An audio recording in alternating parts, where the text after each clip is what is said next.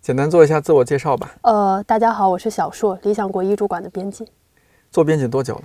一年半吧。参与编辑并且已经出版的书有哪几本？呃，《伊斯坦布尔三城记》，然后还有《恶人普通人为何变成恶魔》。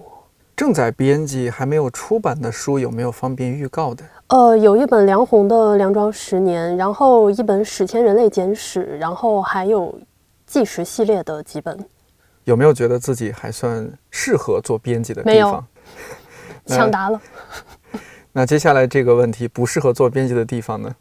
是不是可以展开讲讲？哎呀，可以展开很多，比如说我马虎，然后我看东西漏字，我从小到大就讨厌检查，然后我不专心，我还多动症，然后我还话痨。一句话形容参与编辑的第一本书终于出版的心情。当时就是已经没有心情了。有没有自己偏好的选题方向？老实讲，现在暂时没有。如果不做编辑，觉得自己可以试试什么其他工作？脱口秀演员吧。现在每天还在坐绿皮火车上班吗？没有了，没有了，梦碎了。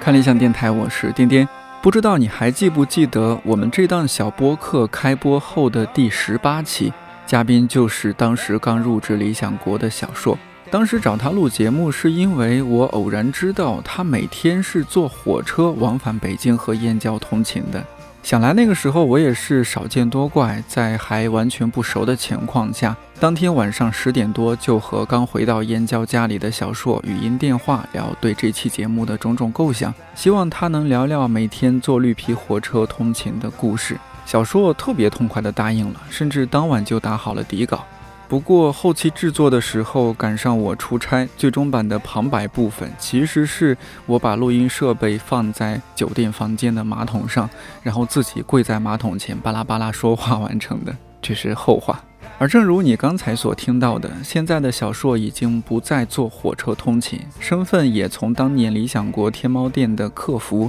成为了一名正式的编辑。我们平时不常见面，前阵子他为了宣传做的新书《恶人》来看理想录音棚录制播客Naive咖啡馆，我就趁机和他把约了很久的这一期加印了编辑专栏也录了，听他讲讲过去两年多堪称水深火热的生活，比如在操心书号什么时候下来的同时，还要和出租屋里的蟑螂斗智斗勇。我记得那会儿应该是你刚入职一两天，我就瞄上了你。对，我然后深夜给你打了个电话，对，说哎，这位朋友，听说你每天坐火车上班。对，就我完全显示了一副没有没有见过世面的样子。没有，你这是星探一般的眼光，你一下子就找到了全公司有故事的人。当时做做选题做疯了，对，看谁都是选题。但真的，这个就是因为做你那期节目，我才上网查了一下，就当时也很震撼嘛。每天原来有三十万人都在过这样的生活。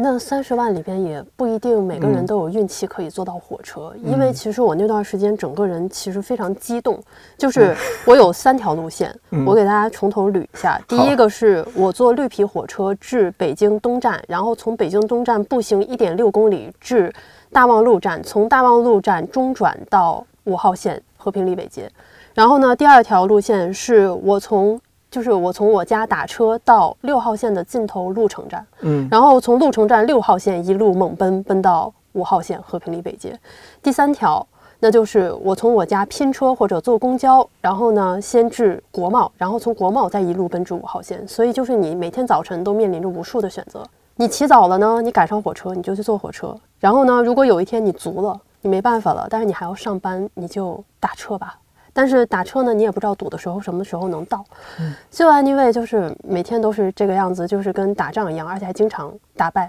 我记得我那时候经常晚上就是，当时我们还看理想和理想国在一起办公嘛，对，晚上吃晚餐的时候就会看到你飞奔而去的身影。我说小硕干嘛去？我走啦，赶火车。哎，对，就是超酷的，就每次晚上我都走，我就跟大家说，哎，不好意思，我要先走了，我要去赶火车。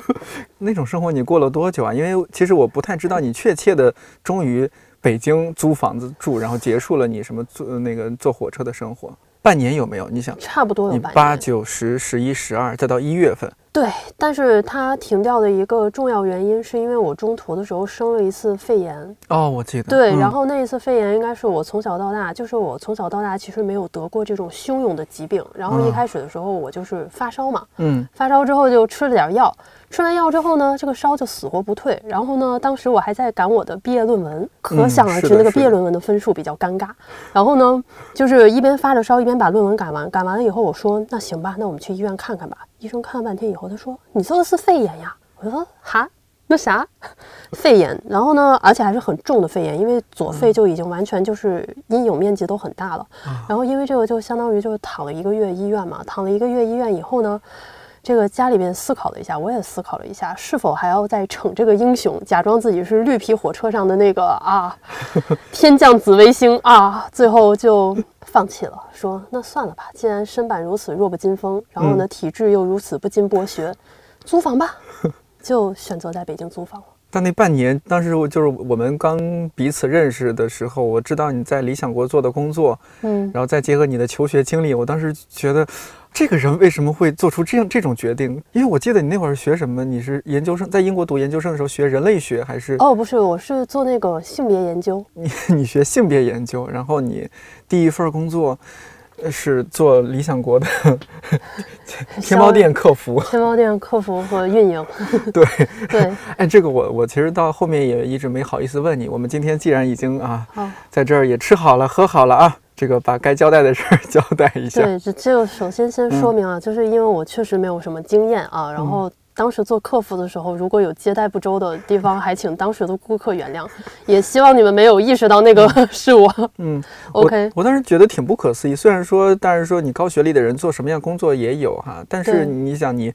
你本科南开，然后研究生又去英国读不错的学校，又读的性别研究，对，回国之后啪做淘宝店客服，我我的理解可能是哦，那他可能是在做一些什么社会学、人类学的研究。没有没有没有没有上升到这个高度，嗯、就是我觉得我还不太可以去研究别人。嗯，就是我基本上当时就是纯好奇嘛，就是因为我本科其实念的都是编辑出版，嗯、但是我坦白说吧，就是一个人本科还敢选编辑出版这个专业。这个人就已经不是什么一般的脑回路了，最起码他的脑子里边已经没有说我要通过学校撬开中产阶级的大门这种想法，你也可以说他是缺心眼。好，嗯、对，然后总而言之就是，既然都没有什么撬开大门的想法，也就自然而然选了这个专业。然后中途的时候，因为有接触到一些朋友就是做性科普的啊这一些，然后觉得那性别研究也蛮好玩，就接着去做了性别研究。等回来以后呢，那。拿着这个学历去找工作，你看你写了个编辑出版嘛，然后对理想理所当然的就去投了。投完以后呢，你又想，好像这四年也没有学到什么编辑出版实务哦，那直接应聘编辑是不是有点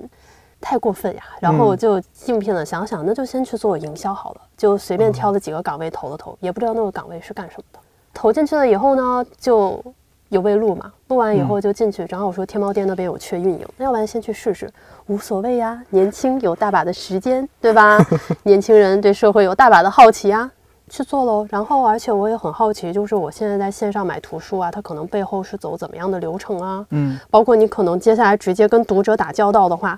你作为编辑去跟读者打交道是经过文本，但是你作为客服去跟读者打交道是经过钱。一个是做生意，一个算是做文本，它其实可能就是两种不同的路径。嗯、那你就去可以试一试嘛。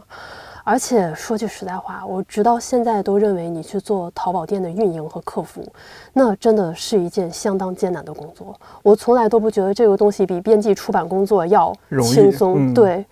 我真的是做完以后才意识到，这东西对人的这个情商、智商、你的管理能力、你的细节处理能力，因为其实你在上面钱填错一笔，数量填错一笔，嗯、都是会造成直接损失的。嗯，这跟你就是编书的时候可能错一两个字的心理压力是同样大的，而且。书的话，你可能过后还能再改一改，但是钱的话，当场如果造成巨额损失，你是很难弥补的。对，这个责任就很大了，嗯、更别提互联网整个电商的节奏那么快，嗯、那么快的情况下，然后每天那么多运营人员，他们又要不犯错，嗯、然后要处理各种千奇百怪的情况，然后呢又要保持一个耐心，然后那你可想而知，其实这份工作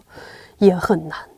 你做了多久啊？做淘宝客服？哇，我印象中好像很长时间了。我好像应该有，真的得有。半年的时间吧，我觉得半年多吗？对对，差不多。那就差不多是你结束了淘宝客服的工作，然后也基本结束了你坐火车上班的那种状态。对。哎，那个细琐的工作中有什么呀？我记得当时我偶尔会去你们办公办公室溜达溜达啊什么，然后你就会和我吐槽一下啊，这个这个这个好像了。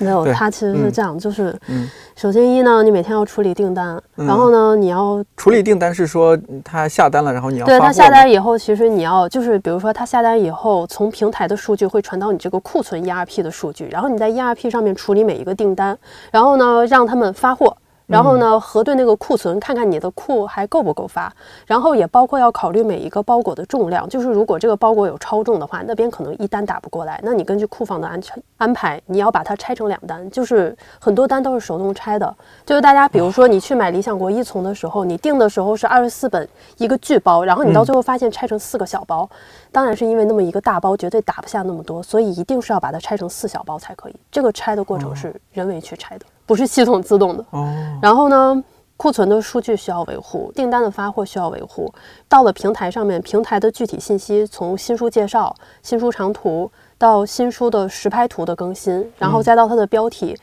因为你知道现在标题在我们的这个大数据时代，标题就是入口。你看我这新化学的就很溜，就是互联网词汇。对，就是你要去把这个入口给大家打好，就把所有搜索可能用到的关键词都一排列到上面。所以你现在买东西的时候很少会到，对，很少会看到一个单纯的，比如说橙子或者书或者保温杯，嗯、那都是叉叉叉推。推荐叉叉叉什么、嗯、梁文道推荐，对对对，啊、许知远推荐，哎，对对对，大家不会搜这书，大家可能一搜梁文道，一搜哇一下，梁文道推荐过一千多本书，然后对，妖风小王子，对，这就是入口嘛，哦、广场，然后你就把这些关键词全都码上去，确保顾客在搜索什么玩意儿的时候都能弹出你这本书。当然，括弧不可能，因为其实标题也是可以竞价的，比如说我们去买冬泳这本书。哦，我同样也是一个，对吧？我是一个卖泳镜和泳衣的人，我把冬泳这个词买断。嗯、你一搜冬泳这个词，优先弹出来的是我的精品男士泳衣泳裤。嗯、所以你再去搜班宇的冬泳的时候，你必须得加一个图书。哦，加图书。对，然后你要直接搜冬泳的话，很有可能就是无数性感的男士泳衣。所以其实做电商营销的话，你完全要清楚电商那一边一整套的它那一种体系。当然用他们的官方语言来说，就叫做玩法。我们的平台有很多玩法，这样子。对，所以其实就非常零碎，非常复杂。然后赶到节假日，你还要去搞那种营销活动，你要去策划。当然呢，策划完了以后大家也没有什么时间看，大家只是去打折而已。但你打折的话，你也不能直接就说哎呀我们三折就那什么，你一定要有一个口号，比如说类似还什么，哎呀，今年的双十一读书让你不孤单，嗯、今年的三八节力量女性看这些，对吧？然后呢，你就再去策划，去组书单，然后呢，去定折扣，然后呢，去执行杂杂小小、大大小小的东西，还要紧跟时事热点。比如说这本书，今天晚上突然叉叉叉在 ins 上面有推荐这本书，一下子哇一下火了，嗯，紧急就弄上去。嗯，其实我们那个时候反应都还不算快的，像其他店很快的就把名字都披在那个产品图上面，推荐，然后就直接写上，嗯、关键词也全都带上，甚至还什么下单附赠明信片。哇，哦，那你这样子你怎么去跟别人打？只能对方速度快，你速度要更快。所以他们现在去做电商的话，就是我觉得很累。而且也对你的，就还是那句话，又要细心，又不要犯错，又不能造成损失，又得紧跟时事热点，然后还要会传话，会传活。哦，所以这个淘宝客服真是不容易啊。对，客服你还会面临很多问题，比如说可能特别是像我们这种理想国一丛这种超级，就是你知道这种精品家装书籍，嗯。呃，我说家装书籍的意思是摆在书柜上非常美丽，啊、呃，对，也好看，也好看，也好看，嗯、也好看。但是它有一个问题，就是很多人买来一丛是要去收藏的，收藏的话，它其实边角稍微磕坏一点，他都会拍照片，他会说那不行，他这个角有磕掉，那你其实肯定就是要给对方安排换货嘛，嗯、所以售后也是非常繁琐的一个问题。中途还遇到过有意外状况，就是快递员在送的时候好像有失火，嗯、失火的时候其实那个人当时买了一套福山全集，嗯。然后给烧了，啊，福山集不全啊。对，然后你可能还要面对的就是说，你要不要去跟这个运货源去索赔？你怎么去处理这个事？都是一些很杂碎、杂碎的问题。哎，怎么样？你觉得那半年时间对你来说啊，是不是性子会磨的就觉得，哎，这种事儿我都挺过去了，别人说这些东西，哎，就伤不伤谁啊？坦白讲，如果你让我真的一直在那个岗位的话，我肯定是也是要一直犯错的。总体来说，不是岗位配不上我，是我配不上岗位。我这是实话，而且真的也是，就是市面上肯定看的话，这个工作是一个性价比很低的工作，嗯、这是实话。啊、当然，图书编辑一样是一个性价比很低的工作，嗯、这也是实话。嗯、所以，我当时做的时候肯定没有说是想要长期做，当时就是纯粹凭着一个好奇的态度。真是刚毕业的年轻人哈、啊，就觉得也无所谓。呃，对，如果赶在今年的话，应该就不会有这么任性了。毕竟我那个时候就是全球还没有经历过这场就是那种变动性的巨大灾难，俺、啊、那个时候还是在和平时期做出的天真选择。是。后来的话，就是你刚刚说的，因为你生场病啊，然后这样倒腾啊，就决定还是租房了。对，嗯、呃，但是咱俩应该是在一两年前有一次遇到，你就说起来你这个租房遇到的坑。哎呀，这真是听得我听得我叹为观止。就是虽然说我在北京租房过这么多年了，对对，都没有遇到有人可以没到这份上。对对，租房这六七年我也遇到一些狗血的事情，哦、但总的来说似乎用运气还不错。对。呃，就总是和朋友啊，或者是什么同事啊，嗯、在一起租房子，但没有遇到像我这样子，嗯、就是我的这个狗不是一般的狗，我撒的血也不是一般的血。小说的人生是小说呀，朋友们，谐音梗扣钱。真的就是你怎么会遇到那么多事情？最近不是就我们录节目的这时候，十二月份不是某长租公寓爆雷哈、啊嗯？哦，对。但是这个长租公寓爆雷不是一个特别新鲜的事儿，只是今年搞感觉是闹的是比较大，确实也是有太多人受害。尤其年底，大家可能这这种情绪上也会变得格外的不一样。我说句实在话，情绪上没有办法会好的。就北京这个风，你在外边站一站，嗯、然后你想到你的家爆雷了。是的，是的。嗯、哇，那绝对是没有办法忍受的。太糟心的事情了，对，所以就是我觉得我们这次也正好吧，就是也、嗯、也在聊聊一下这些关于租租房的事情。对，那个给大家先简单讲述一下，就是我一开始呢在北京租房以后，就是当我抛弃火车以后，我决定要去租公寓，嗯、所以当时我其实是有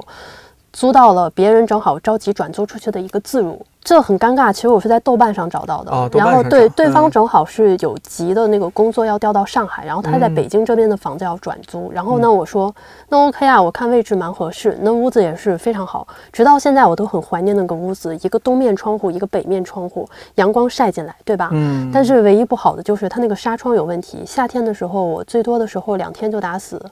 二十只左右的蚊子吧，就是你知道那段时间每天一闭上眼睛，那个耳朵偏上，就是不知道大家还记不记得小时候学的那个课文，就是那个蚊子的声音像雷一样在耳边轰鸣。轰鸣，嗯、对，你真是到了那个场景，你才知道古代是怎样的。对，翻个身都能压死两只，没有夸张。总而言之，那个公寓住了一段时间，因为中途的时候我的两个室友都搬走了，经过了很多的人员变动，嗯、然后呢。最离谱的一次还是两个人都搬走的时候，突然有上来一个号称是工作人员的人要验房，等对方验完房以后，我放在厨房里的厨具从菜刀到锅碗瓢盆，反正就是出现了大规模损失。当天我特别开心，下楼买了几个西红柿，正打算自己焖锅饭，然后呢这个时候正打开橱柜的时候，发现自己放在那里的东西不翼而飞，我当时很崩溃，然后我还联系了两位已经搬走但是我不熟悉的室友，想问他们就是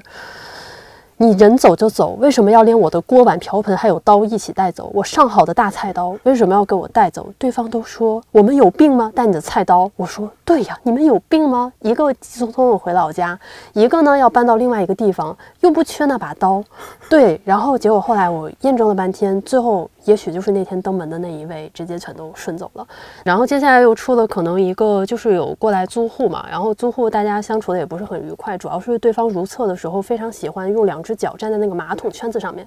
然后呢你每天早上去上厕所的时候呢，你就是一看那个马桶盖呢一般情况下是洁白的，这是一个常识，很少有人家马桶是黑的，对吧？如果有的话请原谅我的无知。但是呢我每次去上厕所的时候，就是那个马桶盖会左边一个鞋印右边一个鞋印，我其实后来有试过，就是我试着我去蹲在那个马桶上，我去模仿那个，但是我差一点把自己摔成脑震荡，就是我完全蹲不下去，然后但是对方天天都可以蹲，而且他永远蹲完以后他就不擦，然后呢我就觉得很神奇，就是你知道就是我们人类发明了坐便式马桶这个东西可能是为了摆脱蹲坑，但是呢依然可以有人把坐便式马桶用成蹲坑，那我就觉得哇，就是很厉害的一项技术。那我不太想跟这么内力深厚、武功高深莫测的人做室友，大家也是闹得比较不愉快。可想而知，肯定也不会太愉快，我的屁股就不会很答应这件事。OK， 然后那就搬了嘛。搬完以后，正好那段时间我的朋友来北京上班，嗯，大家正好就是一见如故，也确实就是故。大家商量一下，好，那我们就租房吧。 嗯、轰轰火火就开始找房，为了有一个圣洁的马桶，为了有一个良好的邻里关系，为了自己能够在北京无后顾之忧的奋斗，梦碎啊、呃，对（括弧梦碎）对。嗯、然后我们两个就又一起去租房嘛，这一次也是跑了很多房子，都是各有各的妙处，不展开细讲。 不展开细想吧，你可以展开一二。不，再妙也没有那间房子妙。然后对，哦、那就就是我们在所有的那个房子里边，荣幸的选中了，就是可能北京界的米奇妙妙屋吧。嗯 ，OK， 那就是对。然后其实当时我们看到那个房子的时候，就觉得空间也还挺大，然后呢家具也都算齐全，虽然烂了一点，但是也我的室友其实也没什么租房的经验，嗯、大家看了一眼觉得也还好，那就租下来了。 岂不知，这就是另一场灾难的开始，对吧？就是租完了，大概到第二天的时候呢，我们突然发现这个屋子里边除了我们以外吧，其他的生命也比较磅礴。就生命主要是什么呢？这生命就是我们可爱的朋友蟑螂。呃，对，不仅是他们的这个活着的生命很磅礴，死了的生命更加磅礴。我们当时去看厨房的时候，厨房的那个整个的条件比较简陋，我们是知道的。墙上有几个油呢，这些我们完全不在乎，因为我们也都是那种就是大家也都是比较刚强的女子嘛，没什么不能解决的。嗯，搞一点那个清洁灵，对吧？喷一喷胶糊开水就完了。结果呢，也是在那一天的时候，我们用我们的那个手吧，也是比较欠。 嗯，我们把那个柜子移开了，然后发现那上面最起码有大概一厘米厚的那个油污，上面粘满了大概几十到上百只的那个蟑螂，整个粘在墙上。我可以提供图片，我没有撒谎。而且厕所的马桶呢，也是完全冲水都冲不下去。那之前的那个就是介绍人，就是中介还有说，我觉得这马桶，哎呀，之前我同事我在这边住过，很好啊。对我也不知道他的同事是不是天天闹肚子还是怎样，可能肠胃状况不太好，所以马桶就比较好。但是遇见像我们这种健康人吧，我们好，马桶就不太行了。所以其实最后我自己又有掏钱给他换了个马桶。你还掏钱换马桶了？那是啊，因为我们有如厕的意愿，但是平台应该平台换吗？平台判断他们的马桶可以正常使用啊。那他自己使用一次吧。他使用了，但是他没有进行正常的使用。 我也不能让他当众使用一次，对吧？我也不能让他当众把如厕的种种可能全都实践一遍。那总而言之，他就坚持说那没问题，但是我们也没有时间跟他浪费，毕竟那东西，嗯、对吧？你知道的。好。然后呢，那个冰箱呢也是坏了一角，然后呢，那个东西我也是打电话，应该是跟平台打架打了整整一个半个月还是一个月吧，逼着他们给我换了一个冰箱。 非常好笑，我们去试房的时候，对方拿着那个门在那里晃，说：“你看啊，我们这个门专门敞着，就是为了给你散散温。” 真的很贴心，就是专门敞门给我们散散味儿。然后后来味儿散完了以后，我们决定把门关上的时候，发现门是坏的。哇，那真的好贴心哦！那真的是，就是买这个冰箱回来可以不用当冰箱用，可以一直散散味儿。好，然后呢，冰箱也就算了。那你知道我其实那段时间也是强打着精神嘛，我想。嗯 人生已经这样子了，那还是要鼓起精神来嘛。我就擦了擦玻璃，擦玻璃的时候呢，我那个空调在旁边（括弧一九九三年制的老空调），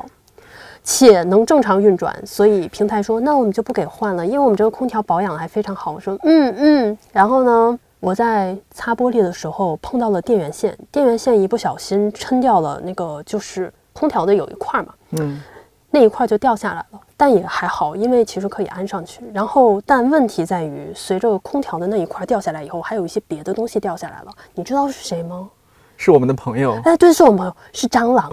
然后我就开始疯狂地拍打那个空调，然后它就刷刷刷开始往下落蟑螂。哇，我真的好震撼。然后那一段时间，我正好还要去挪那个床，然后那个床我也不详述它有多么的那个。 但是呢，当我挪完以后，我发现那个床底的时候，哎，也有一些生命。你猜是谁呢？我们的朋友蟑螂。对，也就是说呢，我们的屋子床也是蟑螂，那个厨房全是蟑螂，空调里也有蟑螂。然后呢，最后呢，我们那个屋子里面还有一个破沙发，我跟我的朋友都有的时候就是回到家，大概已经过去可能得有半个月了。然后呢，朋友还是说，我觉得这个房的味道很不对。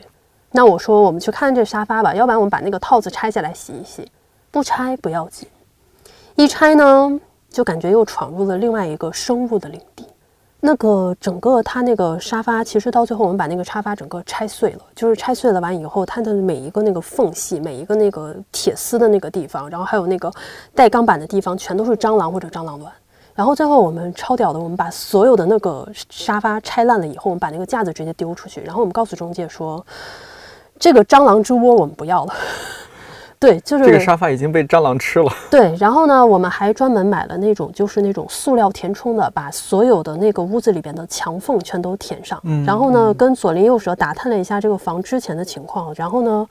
旁边的老爷子告诉我们说，在我们来之前，这个房里面大概住了四位壮年男性吧，然后可能也是就是住的比较糙一些、随意一些啊、哎呃，这也不是随意一些，那是相当相当随意。对，然后呢？就反正把这个房的状况就比较糟一些。后来给我们上门就是清扫的师傅说，他们其实有把这个房装修一遍，因为对方在走的时候，其实拿烟头把所有的木地板全烫坏了。对，墙上也全都有烫的那个印，所以墙有全刷过，地板有重新铺过。然后最搞笑的是，客厅整个的那个布地板，他们专门把没有烫坏的那一些小心的收集起来，又铺到了卧室里。对，所以、就是、也就是你睡的那间屋子。对，所以我的地板和地板的缝隙之间还有一个小小的坑啊，那个就那技术也已经很不错了。就 anyway， 反正就是我们就是进到这个米奇妙妙屋以后，就是一直有在跟蟑螂不懈的奋斗，然后有在跟马桶不懈的奋斗，有在跟冰箱不懈的奋斗，然后有找保洁来。嗯，我们最夸张的应该还是抽油烟机，就是你知道抽油烟机它底下有那个凹槽，就会收集那个油吧。嗯，没错。嗯，我相信大家遇到的油，无论再怎么多，也撑死也就是液体状的吧，也就是说它还可以流动。嗯，呃，我再可以给大家联想一下，就是不知道大家吃没吃过糖葫芦，知道熬糖葫芦的时候那个糖浆是多么的粘稠，对吧？嗯，我们那天叫保洁的时候呢，对方就会在那里清理厨房，一边清理厨房一边感慨，哎呀，自己从没见过这么脏的屋子。我们哈哈哈哈，对吧？那确实我们也没见过了。对，然后我们去跟中介说，中介也说，哎呀，你们小姑娘这个太干净了。我说对，我就应该当着你面把蟑螂全都吃干净了，我就不爱干净了，我就不讲究了，我就是个合格的租户了。对，蟑螂应该和你们分摊房租，而且他要掏大头。啊，那不是，那我们怎么能让蟑螂受这种委屈？他们应该尽情的繁殖。对，我们不能让蟑螂受这种委屈，蟑螂才是这栋城市真正的租客，我们租客不能让蟑螂受委屈的，这点我是很懂的。嗯嗯。然后当时他去收拾的那个抽油烟机，人家也是细心嘛，我都没有想到要去拆那个凹槽。他把凹槽拆下来的时候，那个凹槽里边大概有半米长这样子，里边满满的全都是那个油，固体下不来。最后那个保洁当着我的面把那个东西立下来，立起来以后，那个油居然还能立在那里不动，然后就像一滩水泥一样缓缓的向下渗。然后他就开始拿那些道具把这些东西刮下来，并且把这个东西放到一个塑料袋上，说没事没事，控控就行了，控控它就掉下来了。我的天呐，我当时真的超震撼，我就看那个油一点一点的化在下面，然后呢，满屋子都是飘着那个蟑螂的尸体，然后我整个人就坐在那里，然后清点了一下我花多少钱把这间房租下来，又想到中介对我说，哎呀，小姑娘就是太讲究了。哇，就是这样子。对，我觉得后来就是我有听过很多人讲过自己租房的悲惨情况，哎，但是好像在你面前真是。对，我也跟一些资深的租房人士就是说说交流过这个情况，但确实好像我还是遇到了一个比较震撼的场景。对，你租房的时候你看房子吗？不是有这种环节？我们看了，对，嗯，看完以后，但是当时那一面墙的那个蟑螂那个油污全都在橱柜的正后面，但是谁也没想到橱柜移开以后，哦，那个，后面可以有那么厚。嗯，那比如抽油烟机里边那个油，那不是也很好？它那个它那个抽油烟机的那个铁块不是透明的，它其实是非常老式的抽油烟机，所以它那个铁是一个封闭式的。嗯，也就是说，你打开才能看到。如果对方不拆，我都不知道那儿有个铁块，要不是保洁拆下来，我都不知道那里有。哦，如果我真的有机智到一租房就把那个东西拆下来看一下的话，打死我都不会租那个房子。但是我就是这样子的租上了。嗯，而且我们就过上了与蟑螂同眠的生活，直到现在好像大概三个月以前吧，就是睡觉的时候，嗯、就是睡着睡着，突然感觉有簌簌的声音从耳边爬过，然后就知道是小强来了，就跟他打个招呼，就是晚安呀，对吧？最近好像又活回来了，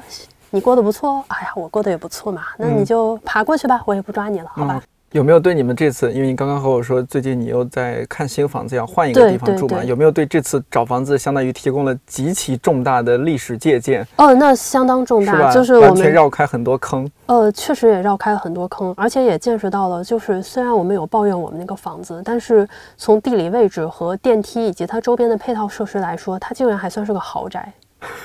懂吗？就是我一开始一直就是有一段时间非常的自怨自艾，就是觉得哎呀怎么会这样子？但是后来就是再看完一圈，我和我的朋友就是躺在那里，我们就在想，天哪，我们住的这是个豪宅呀，电梯也不错，有几个不用等，面积也还算比较大，然后呢也没有一些对吧？窗户最起码也没有说像是五十年代那种超老的分两层的，还要用把手，而且上面就是那个锈，感觉都要扑到你脸上的那一种，啊、呃、对。 就是这样子，而且其实真的很神奇，就是我在南方工作的朋友也有很多。我想南方的朋友在租房的时候也会遇到房租的问题，也会遇到暴雷的问题，但是应该很少有听到他们抱怨，就是说这个装修有差到一个令人发指的问题。但是我在北京的每一个朋友，只要一提到这个，我觉得大家都会开一瓶啤酒，然后再说这件事情。一瓶不够的一提。哎呀，对，北京有一些房东 ，OK， 我在这里直接开炮讲好了，就是我觉得他们没有保养这个房子的意识，而且就是你进去的时候，你就会觉得那个房子吧，虽然房东不在，但是对方有透露出这样子的意识，就是 OK， 我们这个房子呢，装修啊、家具啊各方面都是给你准备的最次的，但是呢，你爱租不租？你不租呢，也有大把的人要来这边要租，所以呢，你自己看。 办吧，就是你从那破落的墙皮，从那个裸露的电线，从那个沾满污垢的水池，以及那种就是床垫上面的污迹，然后各种细小的角落，你都觉得房东在印出来，就跟你隔空传话，就是爱租不租喽，就这样子。我觉得也也有一个原因是，比如说像在北京，很多房子真不是用来住的哦，对，是用来。 租出去哦，这点其实确实是，这点其实我之前好像有看到有人出过一个调查性的数据，嗯、就有讲今年可能北京的话，嗯，就是之前的人均收入里边，你可能有一部分收入，相当一部分收入都是你的劳动性收入，就是你工作直接带来的。嗯、但是到今年呢，可能整座城市或者说很多大城市里的人，他的整个收入都是以流动性收入为主的，靠房租、靠股票、靠基金这样一种。那其实这个东西很有可能已经在成为大家主要的收入来源了。嗯、那其实说句实在话，大家可能都面临这样一个困境，就是确实，如果你有一个选择，就是你靠租房子就可以赚到比你工作更多的钱，那你为什么还要工作？ 是啊，对，啊、这绝对是一个非常棘手的问题。嗯、哦，对，接下来可能我们有一本新书叫做《夹缝生存》，对，讲那个不堪重负的中产阶级里边就讲了很多这种租房的书，就关于租房这一些，你也可以看一下《扫地出门》里边，就是讲了活生生的，就是租客的那种困境嘛。是那美国的那个，我有看那个，太惨了，对，对太惨了。我就觉得也挺好的，就是全球化，要把我们的困境全都连在一起。 你说你会不会落差特别大？就是本科的学校很好，嗯、然后研究生出去也是想有一个更更不错的一个美好的、啊、不那么梦碎的将来。但是从我们认识，嗯、然后到现在，我在我看来，就我作为一个旁观者，嗯，看到的你总是处于一种真的是水深火热，对水深火热的一种状态。我也能够清晰感受到，不是你选择的。 你要说这两年的落差的话，我觉得坦白讲吧，大家这两年肯定都会做一个很现实的准备，就是一学历贬值，绝对是我在上大学的时候就已经开始的事儿，嗯、只不过这两年才刚显现后果。嗯，而且二，以大家多数这种人上学的经验来说，其实现在学校能给你提供的资源就是越来越少的。 我相信不会有人觉得学校在一三年给你提供资源和零三年是一样的。嗯，零三年你从一个九八五学校毕业之后，你到北京去工作，你遇到的大多数企业可以给你提供户口，你相对工作稳定的话，攒下一些钱来，你是可以去付得起首付。嗯，那个时候各方面的比拼都没有这么紧张。嗯，但是呢，你到这一块的时候。就是再往下再推几代人以后，也许正好到我这一代，到一个节点，就是你的学历绝对不会再像之前管用了。嗯，当然这是理所应当的事情，因为坦白来说，我们本科四年学了多少东西这件事，我相信每个人自己心里都是有数。念过大学的都有数吧？对，嗯、学校能够给你教多少，你自己要怎么去决定这个事情，都不是你能够控制的。而且留学这件事也是一样的，就是当你去留学的时候，你可能只是想要拿到一个文凭回来，但是文凭作为一个敲门砖这种事情，它的价值也在疯狂的贬值。咱就直接说了吧，就是如果再早几年，你去当一个留学生，可能一条街都抓不出来几个。现在你就站在北京街头拿砖头随便扔，你砸到一个留学生和九八五高尖学生的概率非常高，随手就能砸到一个九八五，对吧？学生会主席满地跑啊，这个对吧？团委干部满地跑，嗯、到处都是精英，精英多的普通人都不够用了。所以其实你去贬值完全就是好，如果说这两样贬值都不说，然后你还赶上整个社会大环境，对吧？特别是像我这一届毕业的，我有几个学妹可能读完研究生正好今年毕业，她们又正好赶上了那种千百年难得一遇的历史之改变之时刻，然后那她整个在就业市场受到的挤压会更加可怕。嗯，大家每一个人都会做更加保守的选择，比如说我去做公务员，比如说我现在要赶紧去谋划，我要尽快去大厂攒下一些钱，完全 OK。 我觉得我没做这个选择，充此只是我比较缺心眼子一点，并不是说一个多高尚的一个选择、嗯、但是我遇到的这种情况，我相信也不是我自己一个人的情况，对，绝对不会是一个人的情况，我周边的每一个朋友都在要处理这种东西，当然呃，也要面临这种就是心理压力吧。对，所以你去看豆瓣都会直接有小组叫做九八五废物小组。废物小组，嗯，对。但是说句实在话，所有教书育人的学校，然后有遇到现在遇到的废物越来越多，学生要反省自己的选择，学校也应该反省自己的模式。嗯，这种东西不可能说我坐在这里，我说嗯，我真的很伤心，我觉得都是因为我选错才沦落到今天的这个境地。嗯、一，这个境地很正常；二，这个选择也很正常；三，嗯，就。像夹缝生存里说的，这件事情你可以归因给自己，但是不要全部归因。对，是，我觉得就是社会变化太快，然后过去的一些相对固定化的一些规则或者说模式有点不太适应。对，你看比如说一方面大家说这九八五废物引进计划，还是那个小组哈、啊、里边啊一堆九八五的人觉得自怨自艾啊，觉得混混的也不好或者怎么怎么样，也但另一方面也不完全是自怨自艾了，就是可能它里面有相当一部分就是小镇做题家面临的困境。对对对，其实我也算是小镇做题家，是我我也是，我们都一样。对，然后另一种情况，你看那个黄登老师不是新出一本书哦、那个、我的二本学生，对，是吧？二本学生其实他在找工作方面也是受到种种的一些待遇啊。其实我真的也蛮困惑的，嗯、大家都很难。因为我其实即使是从学校就是有留学经验回来以后，我依然觉得当时我高中的很多同学，就是大家有去到二本的，我从来不觉得他们比我在差多少。对，我在大学、嗯、我在研究生遇到的很多同学要差多少。他们当中有、嗯、现在有很多人可能已经都找到了更好的路子，会是怎样的？是的，对、嗯，所以其实这个价值体系从一开始的时候，就是你是可以预见到，它一定会在某一个节点崩盘的。嗯，那既然你赶上了，那咱们就就共襄盛举，就共襄盛举。对、啊，我的感觉是到现在，你不得不承认，我们当初那一波朋友，什么上了一本的，上了二本的，嗯、混得最好的和和上的几本没关系，而是家里家里的条件如何。哦，这其实也是我们说的那个转移性财产了，就是在过去两年的时候，可能你还不会觉得家世是一个决定性那么强的因素、嗯、但如果今年你再去问大家，你觉得你想在社会上出人头地，你希望你的劳动能够得到应有的回馈，你认为这其中最关键的是什么、嗯、是个人的努力还是家族的承袭？大概大概会有一半以上的人说是家族的承袭，对吧？那这东西也是一个现实情况。那确实我们得坦白承认的就是有一个持续了几十年的机会窗口在我们的眼前就这样子关上了。也还是夹缝生存那句话，就是通向资产阶级的通路在这几十年之内就是在一点一点关上，对，很多人都没有意识到。像那里边提到的很多文科学生和文科博士、嗯、他们可能一直都沉浸在自己的研究里边，完全没意识到外边的就业市场都有遭到那个地步、嗯、对，然后等他们意识到的时候，他们发现自己已经完全就是从一开始这个选择就让自己跟中产阶级完全划开，而已经在这个中产阶级位置上卡的人呢，每一天都在贫和富之间上下游走。一瞬间呢，你觉得自己好像可以富到可以就是摆脱现状，另一方面呢，另一瞬间你又觉得自己好像马上就要踏入赤贫，因为即使你在这个地方落户，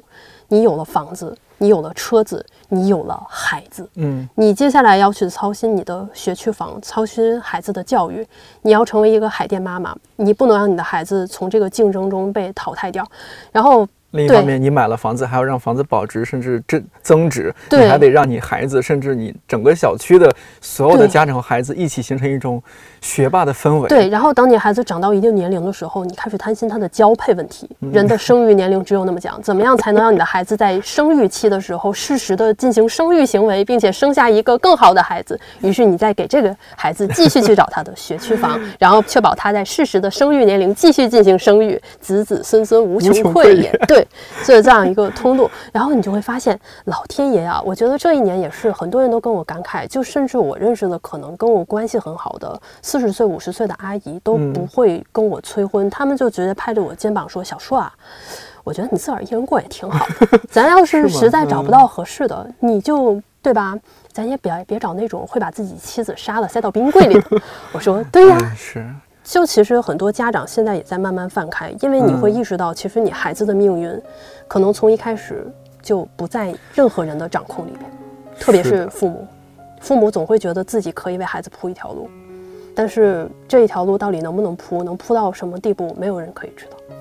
看看，就是这两年这种经验，就是把这个人就是推到一个非常深的深度。哎呀，真的是，哎呀，真的聊的不一样哦。上次聊的还是每天这个坐坐火车，对，坐坐火车抢火车票，还是一个很适合远方的一个内容。对对对，这一下子就开始进入到这样的深入层次哦。哇，那就是对，就是时代塑造一个人，时代改变一个人，就是时代时代在召唤。两年多过去了，一个时代过去了。呃，对，确实，我觉得好像大家都会有这个感觉。二零二零年之前，你觉得你在看二零二零年之前的世界，你觉得像梦一样。嗯、你要是在想自己千禧年的时候，曾经有过那么一段非常无忧无虑的时光，嗯、你就更觉得天哪，我的小时候竟然还有过这样的生活吗？这样的生活很有可能等我们到老了以后吧，应该我跟我的几个老姐妹可以再过上吧，就是。希望吧。我有时候就是坐车看到那些婴儿车里边还戴着婴儿或者是儿童口罩那些小孩子，就觉得哇，不可思议！你倒退回去，不用倒退多久，嗯、倒退到二零一九年，我都不会想到说你大街小巷都可以看到那些戴着婴儿口罩的小孩子。哦、对，不仅是婴儿口罩，嗯、而且最主要的就是他们面临的会是一个更封闭的社会空间。嗯、我们可以举一个很简单的例子，嗯、就比如说租的房子在对外经贸附近，嗯，如果你是在半年以前或者说一年以前租的这个房子，其实你都还可以随时进去去听课，就是说你周边的很多场所，嗯、它还是一个半开放，它有很强的公共性，但是疫情一来以后，为了安全，嗯、我们的公共性公共性很有可能就完全消失掉了。是的，而且你必须得用一种更加警惕的方式去对待所有人，因为每个人都很有可能是。是的，是的，对，就是、嗯、就是这样子的，所以你面对的社会环境就完全不一样了。嗯、当然，就是可能到我们这一代。只是差距刚刚拉开，到了接下来他们会面临更严重的分化，而且坦白说，我们再说一个很无耻的，就是我即使今天说了这么多，我在这个城市里边仍然不算是最苦的那一批。是，那那差远了，那简直是差远了。嗯、我只是说从我的情况，我遇到了这些解决性的难题，嗯、就包括今天我们去听这个播客的人，你走在街上的人。哇，难过的人绝对是比我还要更多，多太多了。只不过这一些人现在是没有任何办法做到播客上去跟任何人说出这件事，或者说条分缕析的说清楚发生在他们身上发生了什么事而已。嗯、是的，是的。你刚刚说的这些，我们都是越说越惨，但是在我看来，你起码身上还是有另外一件好事儿发生。我说的第一件好事就是你起码租住的地方是条件越来越好了嘛，不管怎么着啊，没有这东西你还要再想，嗯、也许明年我就又一下子滑回到滑回到解放前，对，应该不会，应该不会，因为你起码租房的经验你是在增长的嘛。我, 我觉得第一次你还是因为你没有租房经验，我觉得不是租房的经验是增长，嗯、是人随着年龄的增长以后，他接受无常的能力在增长。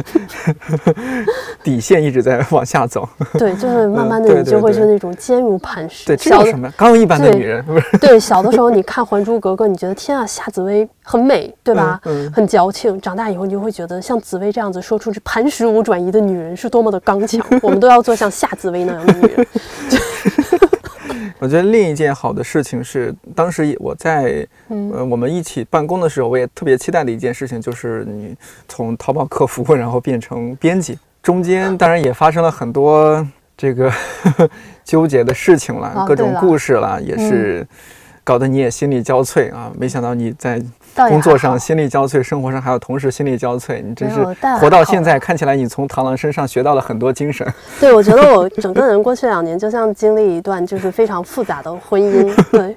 就是这段婚姻关系有给我带来非常多的这个啊，对吧？帮助我成为更好的人。呃，我不知道这是不是你的也是愿望之一，就是成为真正的可以做书的编辑。机缘巧合吧。嗯，你有你本来有这个想法吗？就想要成为一个，你学的都是编辑出版，应该也起码想过说自己成为一个编辑。对，但是坦白来说，四年的本科学习让我对编辑出版的认知其实就相当于没有认知，哦、就是我其实并不知道这个工作是做什么。比如说，你可能在本科的时候，你修习的出编辑出版实务和整个真正图书市场的实务是差很远的。嗯、但是当时课堂上有一句话我记住了，并且那是我在本科学到的最珍贵的东西之一，或者说都不用学，就是在国内的话，图书市场的大头是教父用书。对，接下来就是可能从我出生起到我一直工作之后，这句话就像一个警示横言一样，在我的眼前不断的啪啪啪。对，每当就是比如说可能遇到卖书或者是怎样的情况，我就会想到这句话，图书行业的重头是教父图书，啪啪。对，然后你就觉得这个东西就像那个法华经一样，让你的心一下子淡然了。对，就不用再去争什么了。对，然后你要说去做书这件事吧，嗯、我当然不会反感。坦白来说，我们作为小镇做题家，嗯、我想说我们有一个共同的经验，就是在我们最小的时候，我们去买书，我觉得去看那些小说的时候，应该没有多少人是带着直接的功利性目的去买的，嗯、应该没有。而且那个时候，嗯、我觉得书还不是一个被包装的那么精致的东西，嗯，它很粗糙，它就摆在架子那里，它对所有人开放，无论你学习成绩好或不好，无论你的家境差或不差，无论你关注的议题是什么，你到书架那边，你拿一本。不会有人告诉你说，而且那个时候也不会有妖风暗说你一定要看完这本才会怎样怎样。嗯、对，对所以而且也不像现在的书，好特别精心的那种包装啊，什么设计啊，努力的去营销自己。过去的书就很淡然的陈列在那儿，对，它跟整个的市场环境也有关系嘛。嗯、对，现在大家的注意力都有被稀释掉的，嗯、所以没有办法，你只能在妖风上面写，嗯、快来买呀，我很好呀，读完能赚钱呀，对，这样子，然后。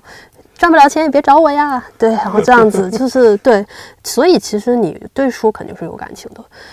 我觉得大多数我们所接受的教育，除了极少数可能在大城市的你的教育体系会相对来说丰沛一些，你的选择丰沛一些，大多数剩下的在小镇一级长大的孩子，如果又比较喜欢看书的话，嗯，那从书里面获得的世界应该就是为数不多的你可以从应试教育里边逃开的时候吧，我觉得，所以这一批人对书是很难说是没有感情的，肯定有，而且那种感情是不一样的。嗯，所以你要说我接下来去做书的话，我倒是从来都不觉得这是一个很坏的选择，嗯、因为其实从职业角度来说的话，我一直在想的是，比如说我老了，老到七老八十了，嗯、对吧？假设我们有到了日本那种老龄化的情况，我老了以后还得继续工作，那很有可能其实。在家一个人看稿子，假设我鳏寡孤独啊，对吧？就是那个叫什么来着，无缘社会，对吧？对，对我还能自己在家看稿子，其实这好像也不是一个很惨的选择吧，嗯、因为我毕竟还有一个东西可以支撑我继续活下去。嗯、拿着放大镜，嗯、对，让我的头脑保持清醒。可能我今天教完一篇以后，我的心就没那么平静了。嗯、人还是需要一个，不、哦、有那么平静了。然后人还是需要一个东西去维持你那个精神上的延续性的。嗯、那其实编书的话，不会是一个太差的选择，嗯，对吧？当然，如果你七老八十还要去做客服。你的体力和精力就都不一定跟得上了，但是你可能对文本的那种感知，应该它始终是一个经验性的工作，是，对，这是好的。然后这个你说的特别对，经验性的工作，对，文科行业都这样，它是一个经验性的工作，就是你作为新手肯定会菜，当然出版界也许会有天降紫微星，但是那个天降紫微星一定不是我。可能当时我选编辑出版的时候，潜意识里边是觉得这个东西这个选择是我还可以接受的，然后就是这样子了。转岗成功之后做的第一本书是《伊斯坦布尔三城记》，对。然后前段时间我见到你的时候，你出了一本红彤彤的书，哦，对，嗯、特别有春节气氛的书，但是这个名字特别吓人，叫《恶人》。哦，对，嗯，好像妖风，这也是也有妖风嘛？哦，对，也有，是吧？我们那个妖风，我 们, 我们那个妖风还是一个就算是比较漂亮的妖风，哎，还挺漂亮的，我把它裁开，然后当书签了。哦、你裁开了？啊，嗯、你是故意？哦哦，也不用，不不不不不，是吧？没有，我很感动，就我以为你会把它扔掉，就是我想说的，就是千万不要扔就可以了。嗯、谢谢你还有把它裁砍。我本来打算扔的，我一般的习惯确实是扔，但是我他打算扔的时候，我仔细看了一下他那个文本，我觉得哦，好像编辑还是花了一点心思的。我觉得其实大家真的有在腰封上面真的是花了很大心思。坦白说，真的写文案是我最怕的事情之一。嗯、对，现在编辑都得写腰封的文案、呃、对，写文写文案会很害怕，嗯、然后。那个当然编稿子也一样很害怕，就是你问我现在对这个工作的感觉，我只能真的跟你说，就还是怕呀。嗯，因为我也跟你讲过，我就是一个不太爱检查的人，我可能其实。对，就是我小的时候，也不算小的时候，我高中的时候甚至还做过文科班的数学课代表，然后我是那种就是最后一道大题时不时能够解出来的那一种。哇，好厉害！对，但问题是我最后一道大题解出来的同时，我能够错掉一个所有人都不会错的选择题，或者是所有人都不会错的填空题，然后老师就会说，这个。对吧，小树啊，就是你这个东西呢，你把最后一道大题做出来，也就加那十分或者十五分，嗯、对不对？嗯、然后你前面错两道又扣了十分，你觉得你这个东西从功利主义的角度来说，是不是完全赔本？但是没有办法，我也有试过检查，我就是看不出来，我没有那个意识。然后接下来去写论文，我的格式也一直都是苦手，就是格式摆不对。因为我不知道格式是一个什么东西，或者说我完全意识不到格式是有什么意义。我可能是做编辑以后被前辈们有锤的太多，对，嗯、被大家都有锤的太多，就是大家都会眼尖嘛，就是出一本书，你可能最怕的就是同事说，嗯、哎呀，我拿去看一看哦，因为如果同事拿去看一看以后，应该你的窗口上就不会弹出来，哎呀，我有看出来这个这个这个，对，然后那我就是躺平，嗯、对，我也只能躺平，就是不要嘴硬，而且。我还可以讲一件事，就是我小学一年级还是三年级的时候，嗯、我们一开始上语文课，老师让用一边一边造句嘛。嗯，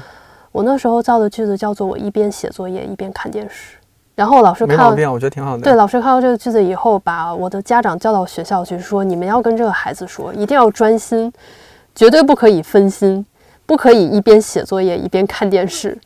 对，但是你也可以看出来，就是这个孩子可能天性就有一点类似于 A D H D 注意力缺陷加多动障碍的那样一种的天性。然后你可想而知，当我现在转行开始做编辑的时候，嗯、我需要每天一个人面临这个文本。然后大家听播客听到现在的时候，应该也意识到这个女的根本就是个话痨。那么你就可以想到一个多动的话痨坐在那里，不会检查，缺少格式意识，然后面对着文本。一叫叫一天，你可想而知，他叫出来的东西，在刚一开始的时候，我们可以用不堪入目来形容。当然，现在可能也许稍微入目了一些，还行，挺好看的。谢谢。嗯、现在这本这本书就是你全权就完全是你自己在弄了吧？哦，对，确实是我自己在弄。嗯、就你稿件也是完全是自己看，对，可能从稿件，然后到封面，嗯、然后到腰封的文案，就都这边就是学着自己在做，嗯、自己顺下来了。对。嗯，还是会需要大家的帮助和指点，嗯、然后也有很多，就是同事也都有帮很多忙了。就是还是那句话，编辑真的，我永远都觉得这个东西就是经验，是就是经验，嗯、它不会说天降紫微星了。嗯，但是有天降马大哈，我还是愿意去竞争一下的。我觉得我可以拿下头筹吧。嗯，现在做的这本书好像是中间也出现过种种的一些波折哦，对，可能、呃、书号啊，我觉得有段时间你说书号一直没下来啊，还有是对封面一直定不了啊，哦、但, 但其实所有的可能都会有这种问题，嗯、因为确实就是现在做编辑的话，跟我当年的想象还是不太一样。嗯、我们当年所有人对编辑工作的想象，可能都是坐着冷板凳啊，对吧？在那个爬满爬山虎的窗户旁边，明亮的阳光打在你的稿纸上面，一个编辑戴着老花眼镜，悠悠的庄重的在上面圈圈画画。那现在呢，就是你要协调封面，你要协调就是跟各个出版社的合作，然后你要去校对稿件，你要去写文案，然后你要去营销，你好像一下子需要处理的事情会变得非常多。你你现在还有个人生活吗？我还是有个人生活的。个人生活就是去看房子。对，我的个人生活是看房子和在家里边养一些小宠物，比如蟑螂和蟑螂。二零二一年还还有什么书吗？你可以预告一下，我们到时候也再期待一下。哦，先给大家预告一下这边整体的吧，就是应该很有可能二零二一年有机会的话，应该会出纪实系列的。不只是我这边，就是我可以把这个系列都讲一下。嗯、就是有一个回归家庭，讲的是女性的那个职场和生育困境的那一种。哦、对，然后呢，有那个夹缝生存，讲的是不堪重负的中产阶级。我这本我就强烈推荐一下，大家就是有遇到这种就是非常惨的困境的时候，可以看一下，就是。嗯 好歹要意识到自己身上在发生什么事。夹缝生存是不是？他就讲你，比如说你上有老下有小，然后又有房贷，然后就是对他确实有这样子的一个切面，哦、他会有他从这里边就是落魄的知识阶级，对落魄的文科知识阶级，然后再到生育压力，然后再到房贷。 对，然后再到很多的这种细节性的，比如说工作带来的回报越来越少，就是他可能对这个系统性的问题都有一些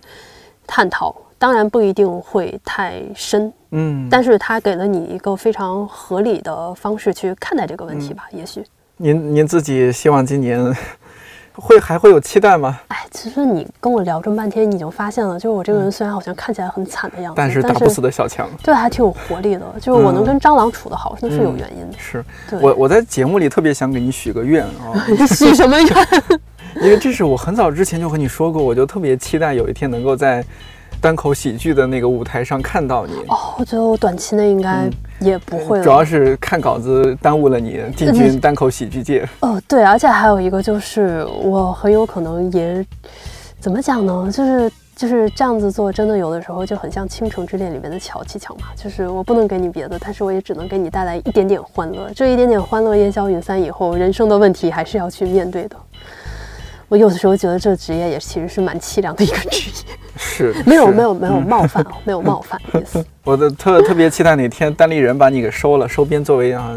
那那谢谢谢谢单立人那边可以对给我这个宝贵的机会，嗯、对。好，那我我就期待吧，我就期待二零二一年能够在单口喜剧舞台，甚至脱口秀大会上看到你，那不看到小说，那不可能。我会希望自己在更小、更没什么的场子里边去表演，因为其实说句实在话。 编辑这个身份还是有一个比较快乐的身份，就是幕后人员。对，一个幕后人员还是在这个时代有很大的自主空间的，台前就不一定喽，就是实话。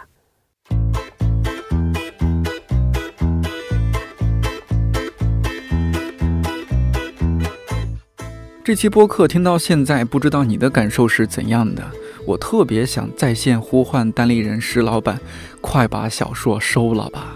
对出版行业来说，损失的只是一名编辑；但对单口喜剧行业来说，收获的绝对是一位未来的 super star。话说回来，虽然我们这个编辑专栏加印了编辑不常更新，但是也陆陆续续采访了理想国、后浪、大宇毒品、读库等不同出版品牌的十几位编辑。这个圈子其实很小，但是有趣的灵魂密度又很高。 一想到平时看到的文字都是经由这群人的挑选和编辑之后才呈现在我们面前，相比作者，我就更想要了解编辑这个群体到底是怎样的一些人，有着怎样的趣味和经历。接下来几个月，我还会给你介绍几位画风各异的编辑。当然，如果你有推荐，也可以在评论区留言给我。 真心希望各位编辑做的好书都反复加印，也希望更多有趣的灵魂可以在这里相遇。看理想电台，我是颠颠，祝你早安、午安、晚安，我们下周四再见。